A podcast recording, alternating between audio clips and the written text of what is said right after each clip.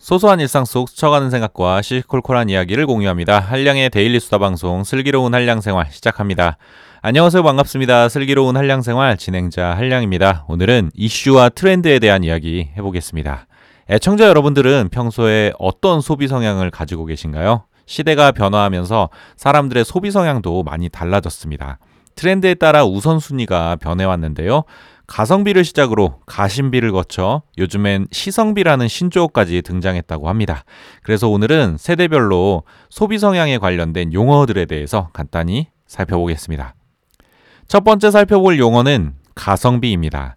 가성비라는 말은 우리에게 참 익숙한 용어인데요. 꽤 오랫동안 뉴스나 신문에서도 자주 쓰였고 일상생활에서도 많이 보는 용어이기 때문입니다. 원래 가성비는 가격 대비 성능비라는 말의 줄임말입니다. 굳이 의미를 설명하자면 같은 성능이면 가격이 낮은 것을, 같은 가격이면 성능이 더 좋은 것을 선택하는 소비 성향을 일컫는데요. 저는 개인적으로 가성비를 따지는 것은 선택과 집중의 묘를 살린 소비 패턴이라고 생각합니다. 극단적으로 보면 그 목적과 의도에만 잘 맞는다면 성능 이외에 디자인이나 감성 그리고 브랜드 네임 같은 것들은 전혀 고려하지 않는다는 뜻이니까요. 예를 들어 제가 끼니를 때우기 위해서 편의점 삼각김밥을 사 먹는 것도 가성비 소비 패턴의 하나인데요. 일단 삼각김밥에는 한 끼 때우는 것 이외에 다른 기대감은 전혀 없기 때문에 저렴한 가격으로 배만 채우면 그만인 것이죠. 더불어 저는 몇 년 전에 강의용 노트북을 구입할 때도 이 가성비를 가장 신경 썼는데요. 원래 저는 게이밍 노트북을 두 대나 가지고 있습니다. 하지만 너무 무거워서 출장 갈 때마다 들고 다닐 수가 없는 겁니다.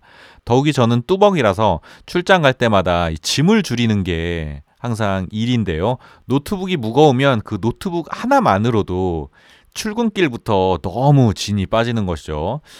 특히 한여름에는 더더욱 그렇고요. 하지만 노트북을 또 한 대 사기에는 돈이 좀 아까웠습니다.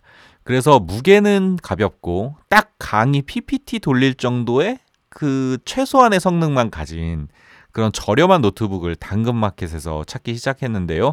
일단 제가 원하는 최소 성능과 무게만 정해놓고 한 달 동안 당근마켓을 이렇게 지켜본 겁니다.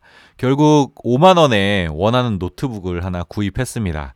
지금 삼 년이 지났는데 아직도 강의에 그 노트북을 아주 잘 사용하고 있는데요. 딱 예상한 그 정도의 성능이기는 하지만 문제는 전혀 없었습니다.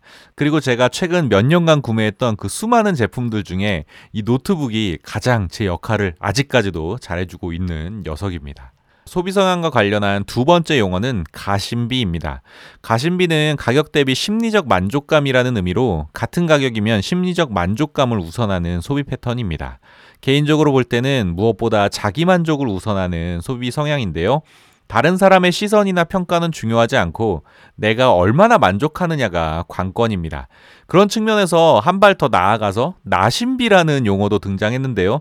나심비는 가성비나 가심비와는 다르게 가격 자체에 대한 고민 없이 오로지 나 자신의 만족감만을 위한 소비 성향을 의미합니다. 예를 들어 몇 주 전 저는 강릉 출장을 갔었는데요. 가격만 고려했다면 남자 혼자니까 역 앞에 저렴한 숙소에 묵어도 괜찮았을 겁니다. 찾아보니까 강릉역 앞에 이만 칠천 원짜리 숙소도 있었는데요. 하지만 저는 가격이 그 두 배 가까이 되는 오만 오천 원짜리 한옥 숙소를 선택했습니다.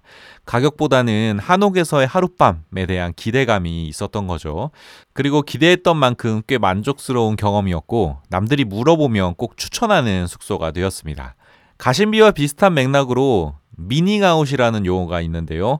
가격, 품질 외 요소에 대한 개인적인 신념을 표출하는 성향을 의미합니다. 이와 관련해서 요즘 젊은이들은 이런 말을 하는데요. 과거에는 브랜드와 가격이 상품 선택의 기준이었지만 최근에는 자신이 추구하는 가치와 잘 맞고 품질도 만족스러운 제품을 주저없이 장바구니에 담는다. 그리고 요즘 엠지 세대는 사회적 물의를 일으킨 기업엔 불매운동을, 착한 기업이나 가게에는 돈줄이라는 방식으로 그들만의 메시지를 표출한다. 친환경 문제를 걱정하면서 스테인리스 빨대를 구입하고 노 재팬을 외치면서 일본 맥주를 불매하는 것은 이런 소비 성향의 연장선이겠죠. 세 번째 용어는 요즘 트렌드라는 시성비입니다. 시성비란 가격과 상관없이 시간 대비 성능비를 나타내는데요. 시간의 효율성은 극단적으로 우선하는 성향입니다. 김난도 서울대 교수의 트렌드 코리아 이천이십사에 등장하는 키워드 중 하나는 분초사회였는데요. 가성비와 가심비 소비 문화를 지나서 시간 대비 가치를 중시하는 시성비의 사회가 도래했습니다. 시성비가 중요해진 이유는 과거 돈을 아끼는 것이 중요했던 소유의 경제에서 현재 경험의 경제로 경제 패러다임이 변했고, 그에 따라 시간이 돈만큼 중요해졌기 때문입니다. 예전에는 비싼 소유물을 과시하는 것이 중요했지만 현재는 좋은 물건보다 외식, 공연, 여행 등의 핫스팟을 방문하고 에스엔에스를 통해서 자신만의 특별한 경험을 자랑하는 것이 중요한 시대가 된 건데요. 이런 특별한 경험들은 모두 시간적 여유가 반드시 있어야 가능한 일입니다.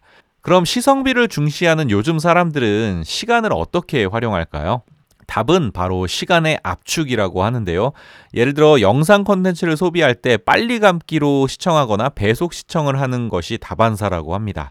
엘지 유 플러스에 따르면 자사 브이오디 서비스를 이용하는 고객 열 명 중 네 명이 표준 속도보다 빠른 배속으로 영상을 시청한다고 하고요.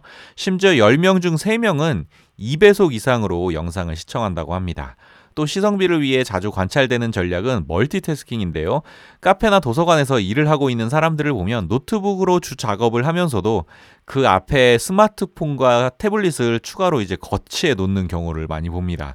그리고 그들은 세네 개의 스크린을 동시에 사용하는 모습을 굉장히 익숙하게 선보여줍니다.